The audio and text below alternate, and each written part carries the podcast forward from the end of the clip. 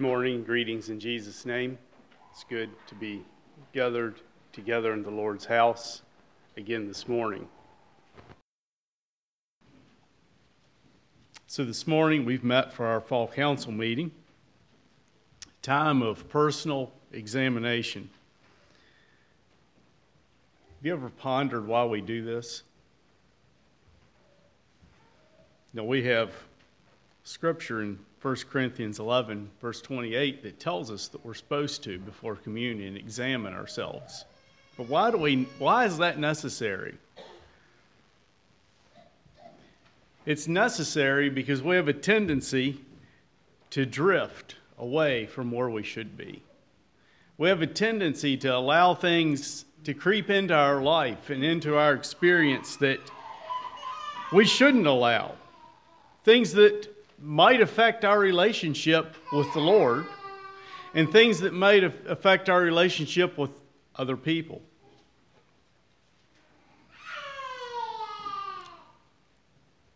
And we want to consider where we are at before we come to the communion service.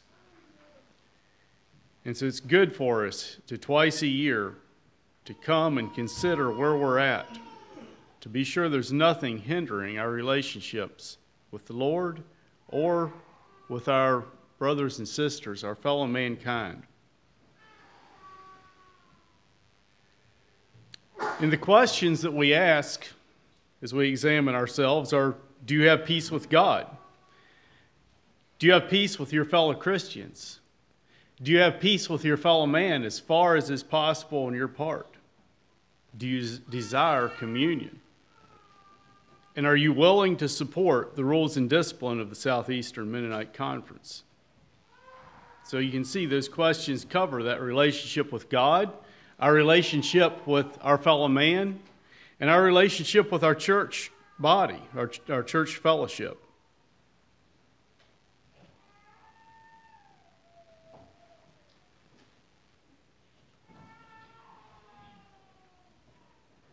This morning I felt led to bring a message that I believe touches on these things and our relationship. It determines really where we're at in life. I invite you to turn to John chapter 3.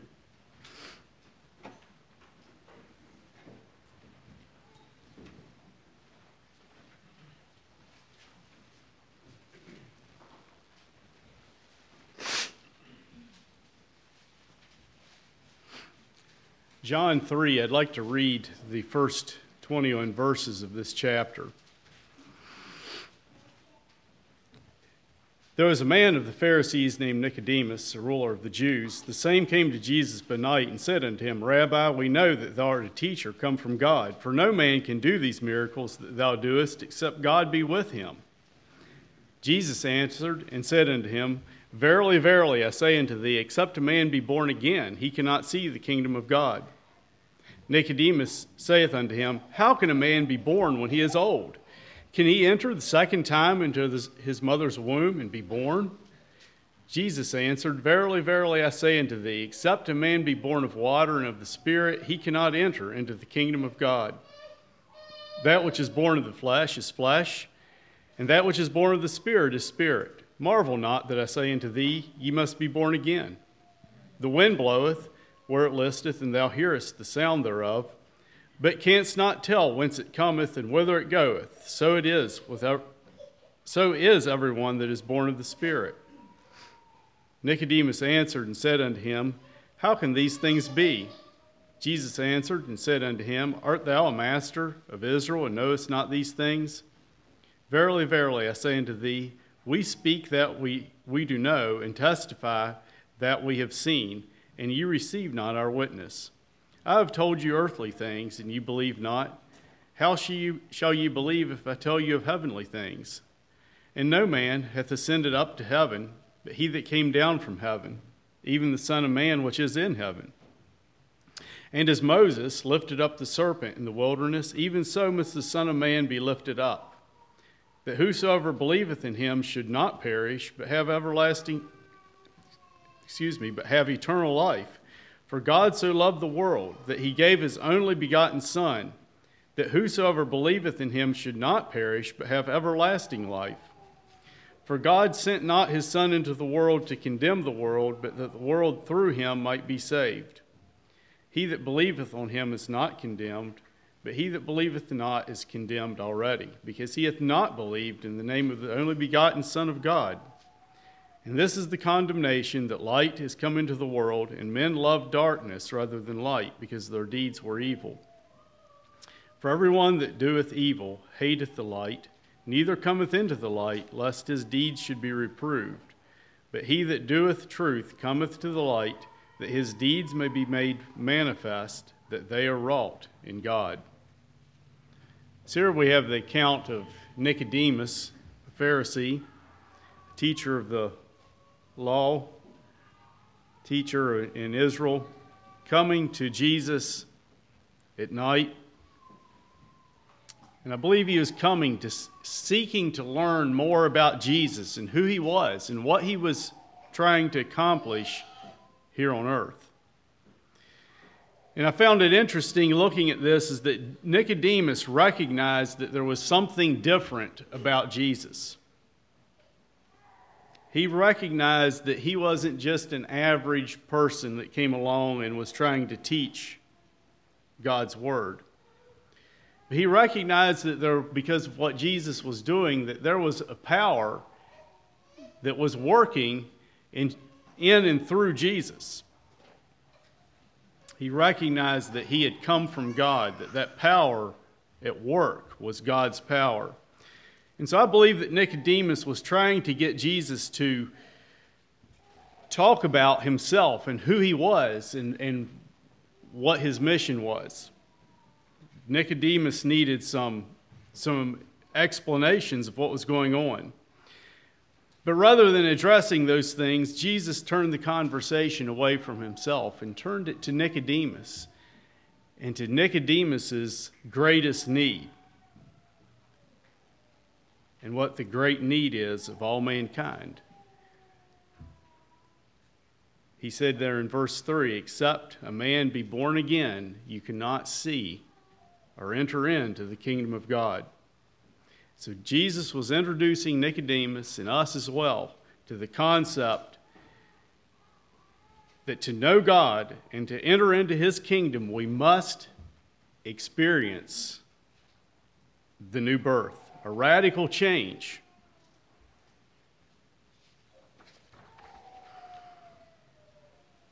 Nicodemus was, from what we see here, was understandably somewhat confused by Jesus' statement. This was something new to him. Nicodemus's thinking was constrained by the fact that in his mind, there's, there's only one birth. We're born one time as a little baby into this life.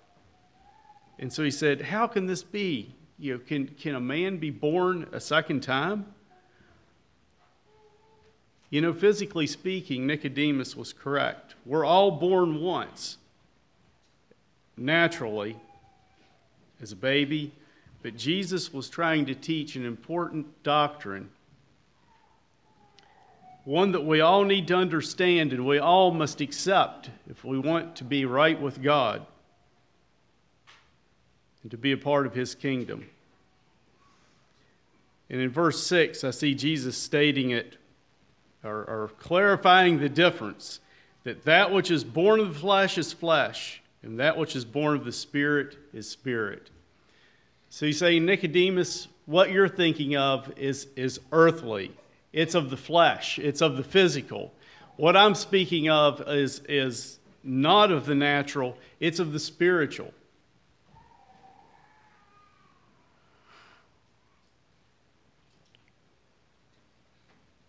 We experience the physical birth that brings us into this material, physical world.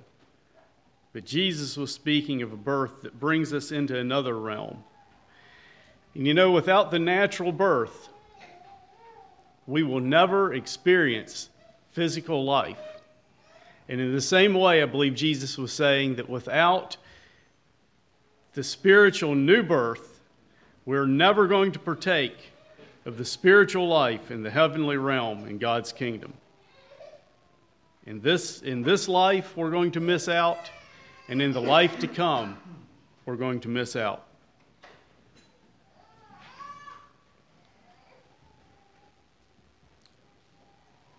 So, this, this new birth, how does it come about?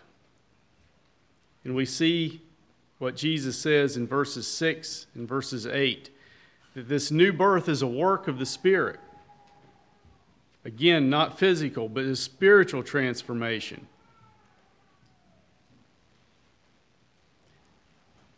Already commented there on verse 6 that which is born of the flesh is flesh, and that which is born of the Spirit is spirit. And then in verse 8, he speaks of you know, the wind blowing, and you don't know where it originated from or where it is going. And that's how it is with everyone who is born of the Spirit. It's, it's something that it's hard for us maybe to define, but it's a reality. Then in verse 14, Jesus references the brass serpent that Moses lifted up on a pole. There was a time when God, as punishment, sent poisonous snakes into the camp of the people, and those that were bit by them suffered and died. And he told Moses, he said, Make a brass serpent or snake and put it up on a pole, and if people are bitten and they look to that, they will be healed. And Jesus said, in the same way, I am going to be lifted up, that people that look to me can have spiritual healing. we understand that Jesus was referencing his sacrifice on the cross.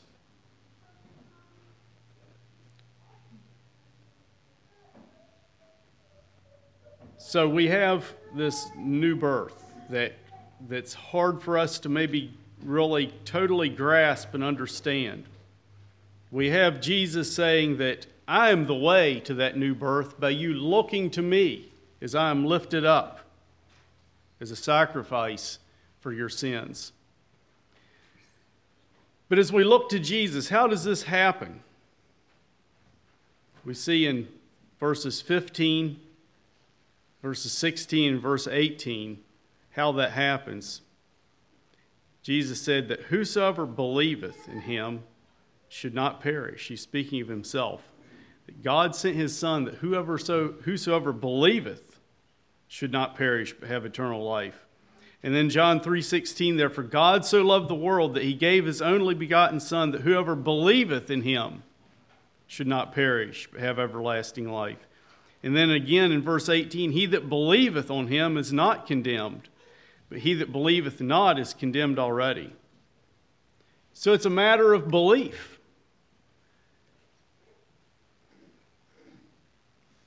We have to see what Christ has provided, and we must believe. We must believe that Christ's sacrificial death on our behalf is our entrance into that new birth. It's, it's where we can be cleansed from our sin. But unfortunately, there's many people that that teach an easy believism gospel. That all you need to do is believe. All you need to do is say the sinner's prayer, say, you know, confess that I'm a sinner and that you believe on the Lord Jesus Christ and you're you're saved. You're born again. And there's truth in that. But the problem with that is that it doesn't do anything to change, or, they, they teach a new birth that, that somehow it, it, it doesn't do anything really to change, but change our status in God's eyes. We're still the same person we were, but somehow God looks on us differently than He did before.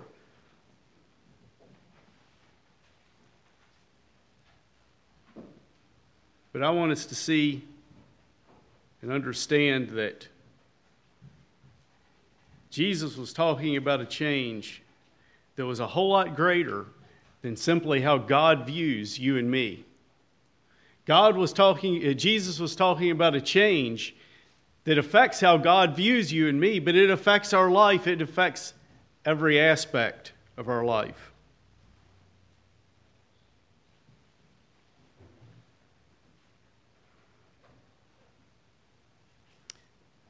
Like to reread the last three verses that we read and point out a few things here. Verse starting at verse 19.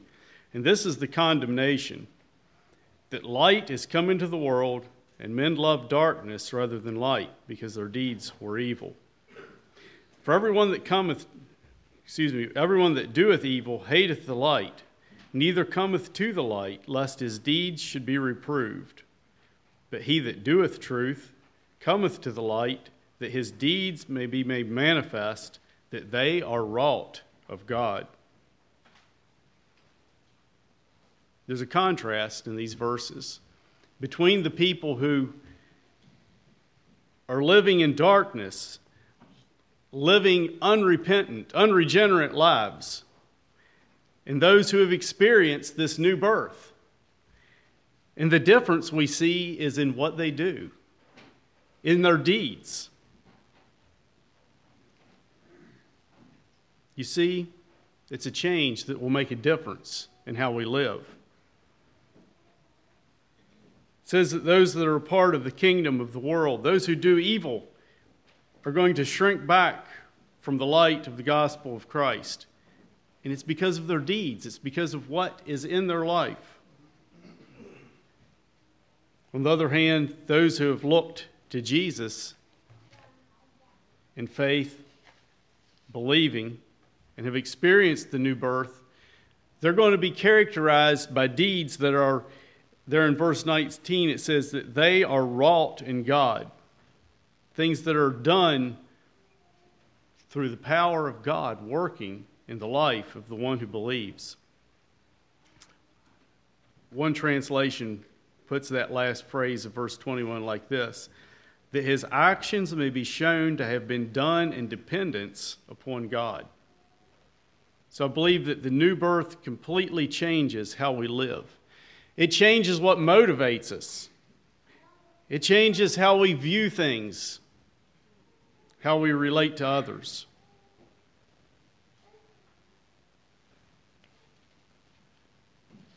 And I believe that we can see that the new birth isn't something that is simply brought about by a statement that says, I believe in Jesus, but it's brought about by a belief that transforms it's a belief that gets a hold of us.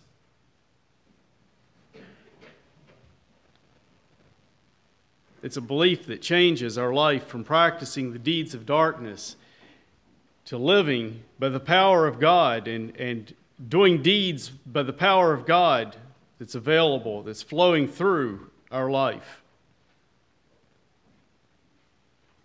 The new birth doesn't just change our status in God's eyes, it changes everything about us. As I said, it changes how we look at things.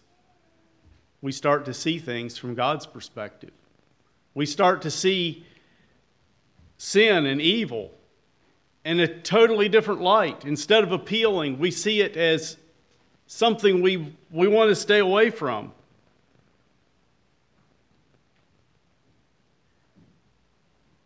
It changes how we relate to people. We relate with God's love. We have a deep concern for people. It changes how we view ourselves because we realize that I'm not in the center of the universe anymore. I've surrendered to God. God is on the throne. Self is no longer on the throne. And you know, those, those basic changes touch all areas of our lives. The new birth has been compared to the process of metamorphosis. And I imagine most of us here have probably watched that transformation of a caterpillar into a butterfly. And when I think of that, I think of as a child, and we've done it with our children, of finding a swallowtail butterfly caterpillar on a plant and bringing that in and putting it in a, in a container and for maybe a week every day going out and, and getting some foliage that that caterpillar likes and putting it in there and watching it eat it and then one day you come and you look and that caterpillar has transformed into this little brownish lifeless appearing little thing called a chrysalis and you wait and you wait and I looked this up the other day. I think it's about two weeks later. That chrysalis starts to change. You see, it's getting darker, and all of a sudden it splits open. And what comes out? Is it a caterpillar? It's an entirely different creature. It bears no resemblance to that caterpillar that formed that chrysalis. There's been a complete transformation. You can't look at that butterfly and see any part of a caterpillar. There's, there's no resemblance.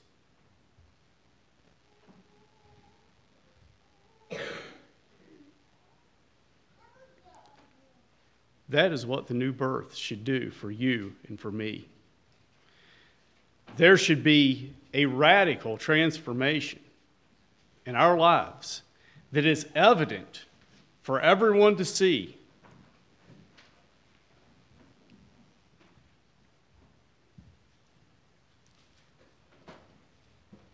And I'm going to read a bunch of verses from here out in the message.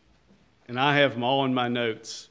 It's, it would take a long time to turn to them all, so bear with me. Don't, don't, probably don't even try to turn to them.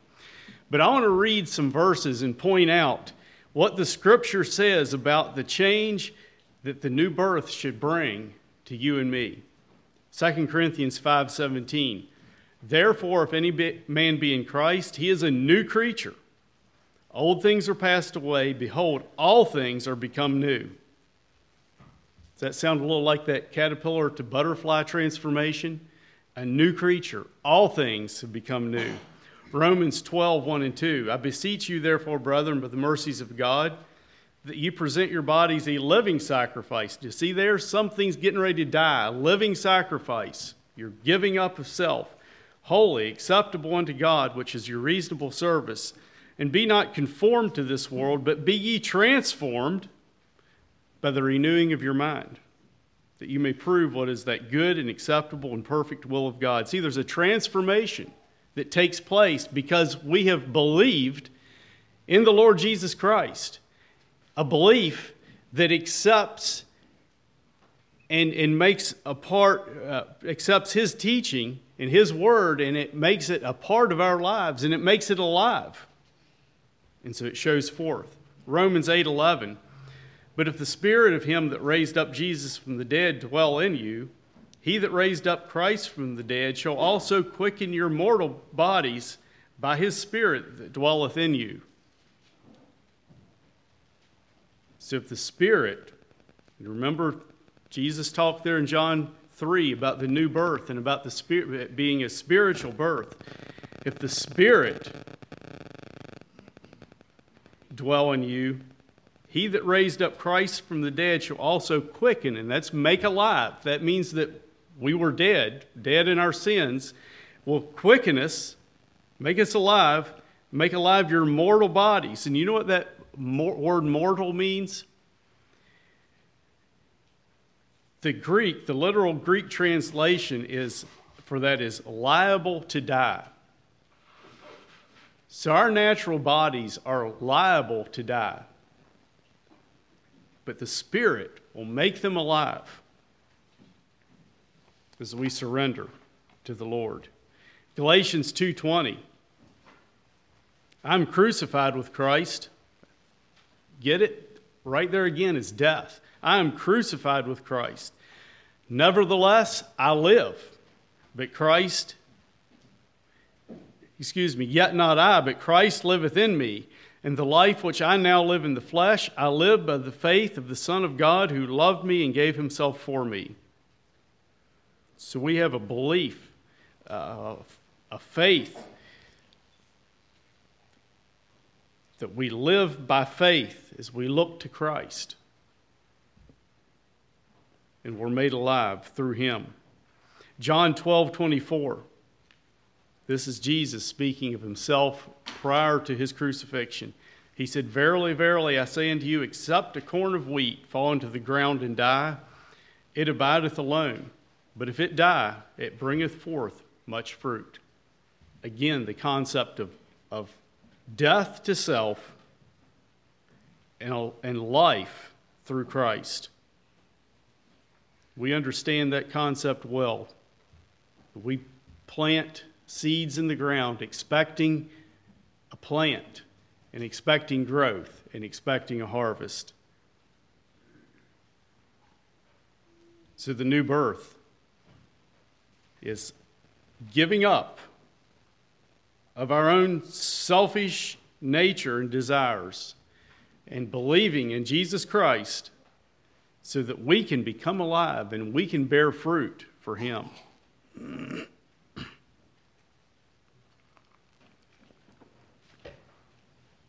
I don't know, as Jesus talked about the new birth with Nicodemus, what all went through his mind, other than that initial struggle he obviously had with the concept.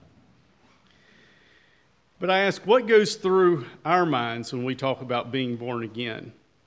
Do we have a proper concept of the new birth? And I hope that we do. I'm, I'm not here trying to say we don't. But I look back at my own life and my own experience. And I, I would have to admit that in my Christian life, early in my Christian life, I did not have a proper understanding of the new birth of what it meant to really give up self. Do I have a proper understanding today? By God's grace, I feel like I have a better understanding. Maybe it'll continue to become more clear and vibrant as, as life goes on.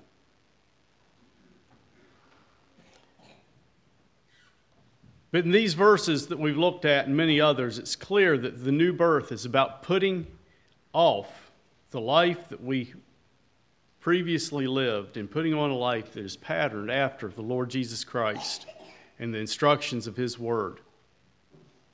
It's like putting on an entirely new life, like that lowly caterpillar being transformed into the beautiful butterfly. We're to put off that old nature and to put on a nature that's formed after the image and likeness of our Lord Jesus Christ. And it will change everything about our life.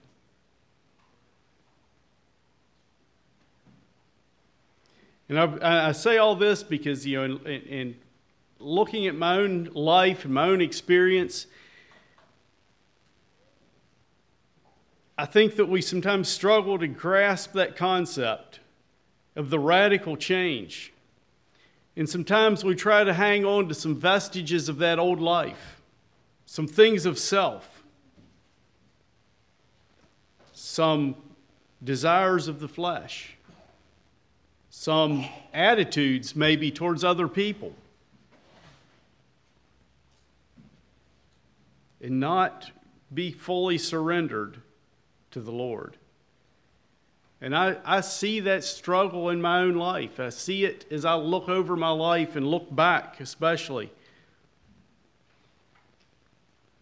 And I also want to recognize that the Christian life is a growing experience. We don't, we don't start out on day one where we end up at the end of our lives.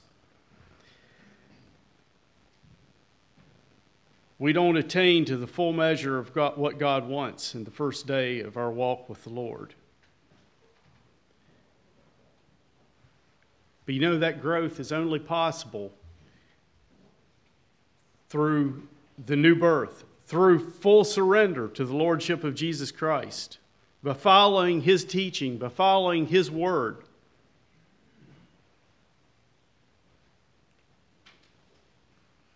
And this morning, I want us to consider as we look at the council meeting questions that through the new birth, through the surrender of the Lord to the lordship of Jesus Christ, and by following his word and his teachings, we are then able to answer these council meeting questions in, the, in a positive way. And I just want to look at some verses that tell us that, some teachings that if we're born again, we need to be applying in our lives that tell us that we should be able to answer these questions in the affirmative.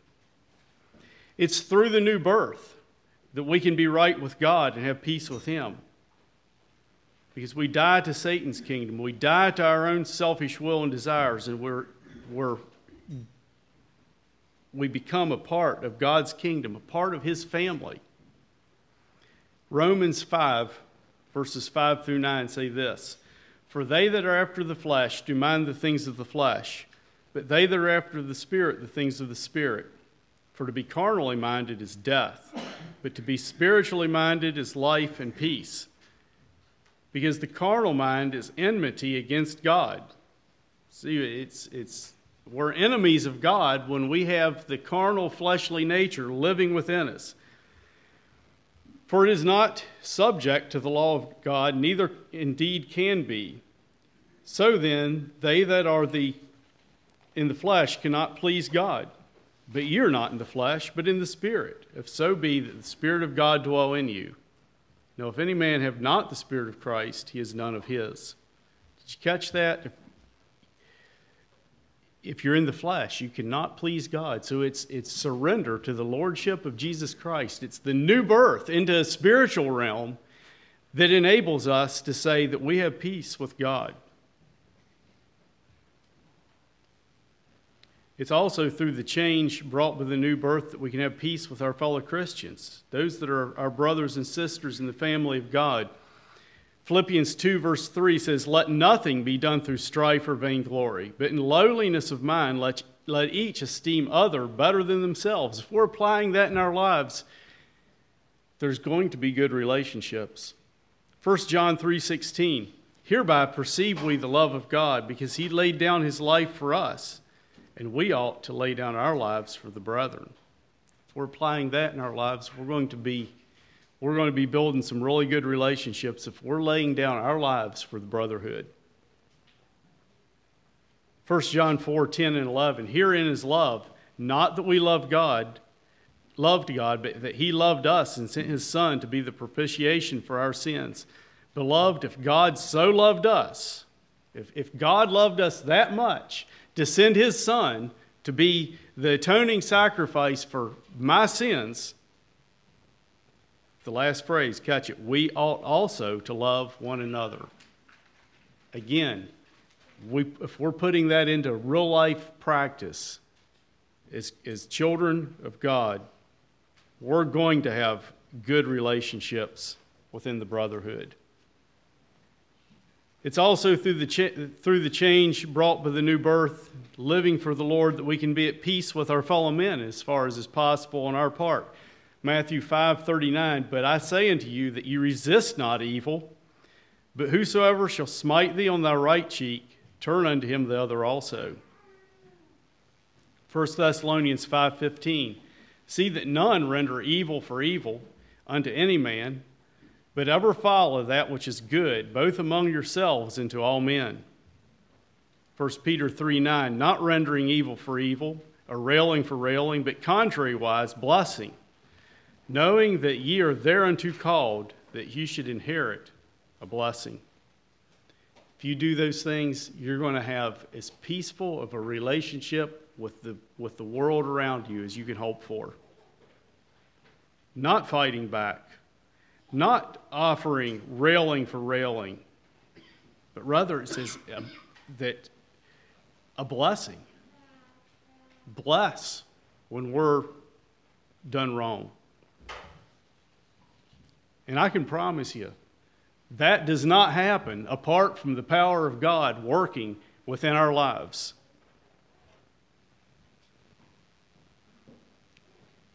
It's also through the change brought with the new birth that we can desire communion. Did you ever think about what it means to desire communion? I've struggled with that one over the years. Read that question, you know, do you desire communion? Well, yeah, I guess kind of, you know. What does it mean to desire communion? It means that we desire or are eager to be identified with Christ and with his suffering and death. That is what the communion service is about. The communion service is, is a, a remembrance of what Christ did for us. And it is an identification as we partake of that communion emblems, we are identifying with Christ and with his sacrificial death on our behalf. And so it, to desire communion means that I am, I am willing and eager to be identified with my Lord in his death. Romans 6, 3 through 5. Know you not that so many of us as were baptized into Jesus Christ were baptized into his death? Therefore, we are buried with him by baptism into death, that like as Christ was raised from the dead by the glory of the Father, even so, even we also should walk in newness of life. For if we have been planted together in the likeness of his death, we shall also in the like we shall be also in the likeness of his resurrection. See, there's a, an identification there with, with Jesus. He talks about being baptized with Jesus into his death, buried with him by baptism into death, planted together in the likeness of his death. It's a, it's a desire to be identified with him and his sufferings. Philippians 3:10, Paul speaking here, that I may know him and the power of his resurrection and the fellowship of his sufferings, being made conformable unto his death. Is that our desire? That's what we're saying when we say we desire communion. We're desiring to be identified with our suffering Lord and, and, the, and, the, and the cross. It's also through the change that the new life brings, the new birth brings, that we're able to joyfully support the church that we're a part of. Ephesians 5:21 submitting yourselves one to another in the fear of God.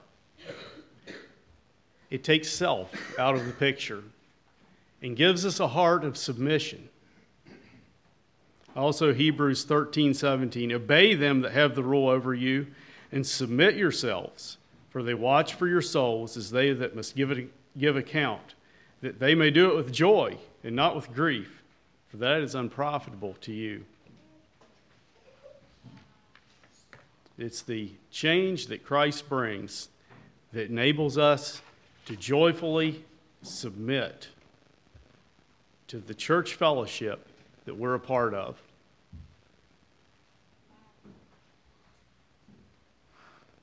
So, my challenge this morning is for us to fully embrace the changes that the new birth brings into the life of the believer and to continue to experience these changes in our lives. That we would strive to completely rid ourselves of the vestiges of all the old life, all those little caterpillar parts. Let's get rid of them and embrace the new life in Christ.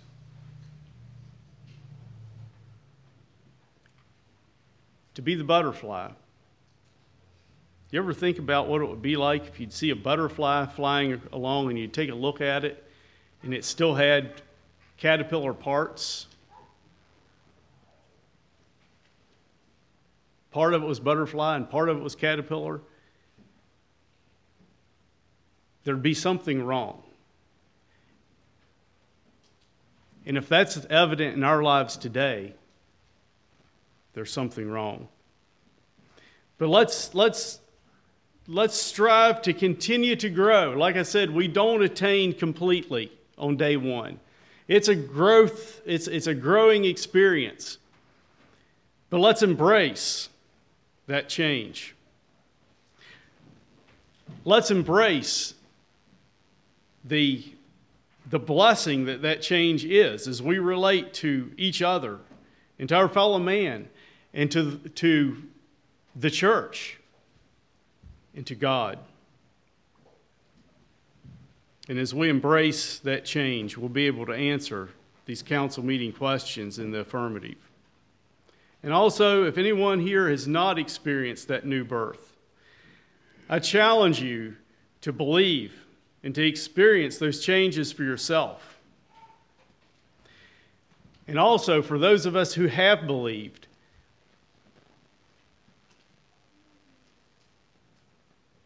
if we're the butterfly flying around with some caterpillar parts still hanging on, we are not doing anything to encourage those who have never made a commitment.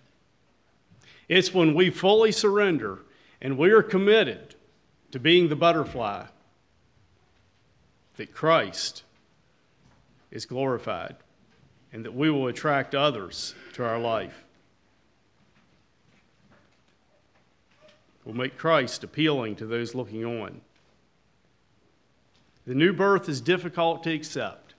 We, we hear about God, this gift of salvation is free, and it is, but it costs us dearly because it means death to self.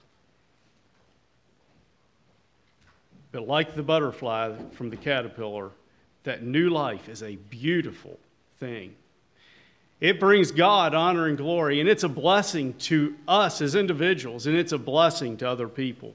So let's go forward and exemplify the beauty of that new life to those around us and to those who have not, have not experienced it yet. May God bless you.